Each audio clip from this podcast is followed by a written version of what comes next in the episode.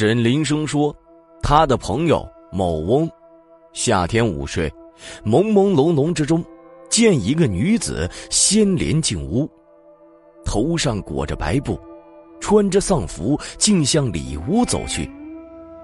老翁心想，可能是邻居家妇女来找自己妻子的，可又一想，为什么穿着不吉利的衣服到人家里去呢？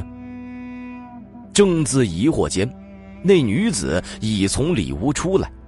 他仔细一看，这女子大约有三十多岁，脸色发黄膨肿，眉眼很不舒展，神情可怕。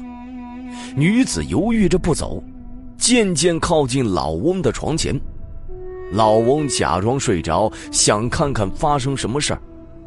不多时，女子穿着衣服上了床。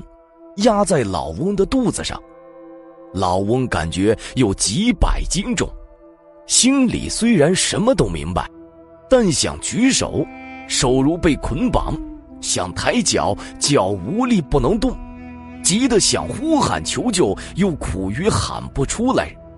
接着，女子用嘴去嗅他的脸、腮、鼻、眉、额，都嗅了一遍。老翁觉得他的嘴如冰凉。寒气透骨，他急中生智，想等他嗅到腮边的时候，狠狠地咬他一口。没多大会儿，果然嗅到了腮边。老翁趁势猛地咬住了他的颧骨，牙都咬进肉里去了。女子觉得疼，想赶紧离开，一面挣扎一面哭叫，但老翁越是使劲的咬住，只觉血水流过面颊。浸湿了枕头。正在两相苦争之际，听到院子里妻子的声音，老翁急喊：“有鬼！”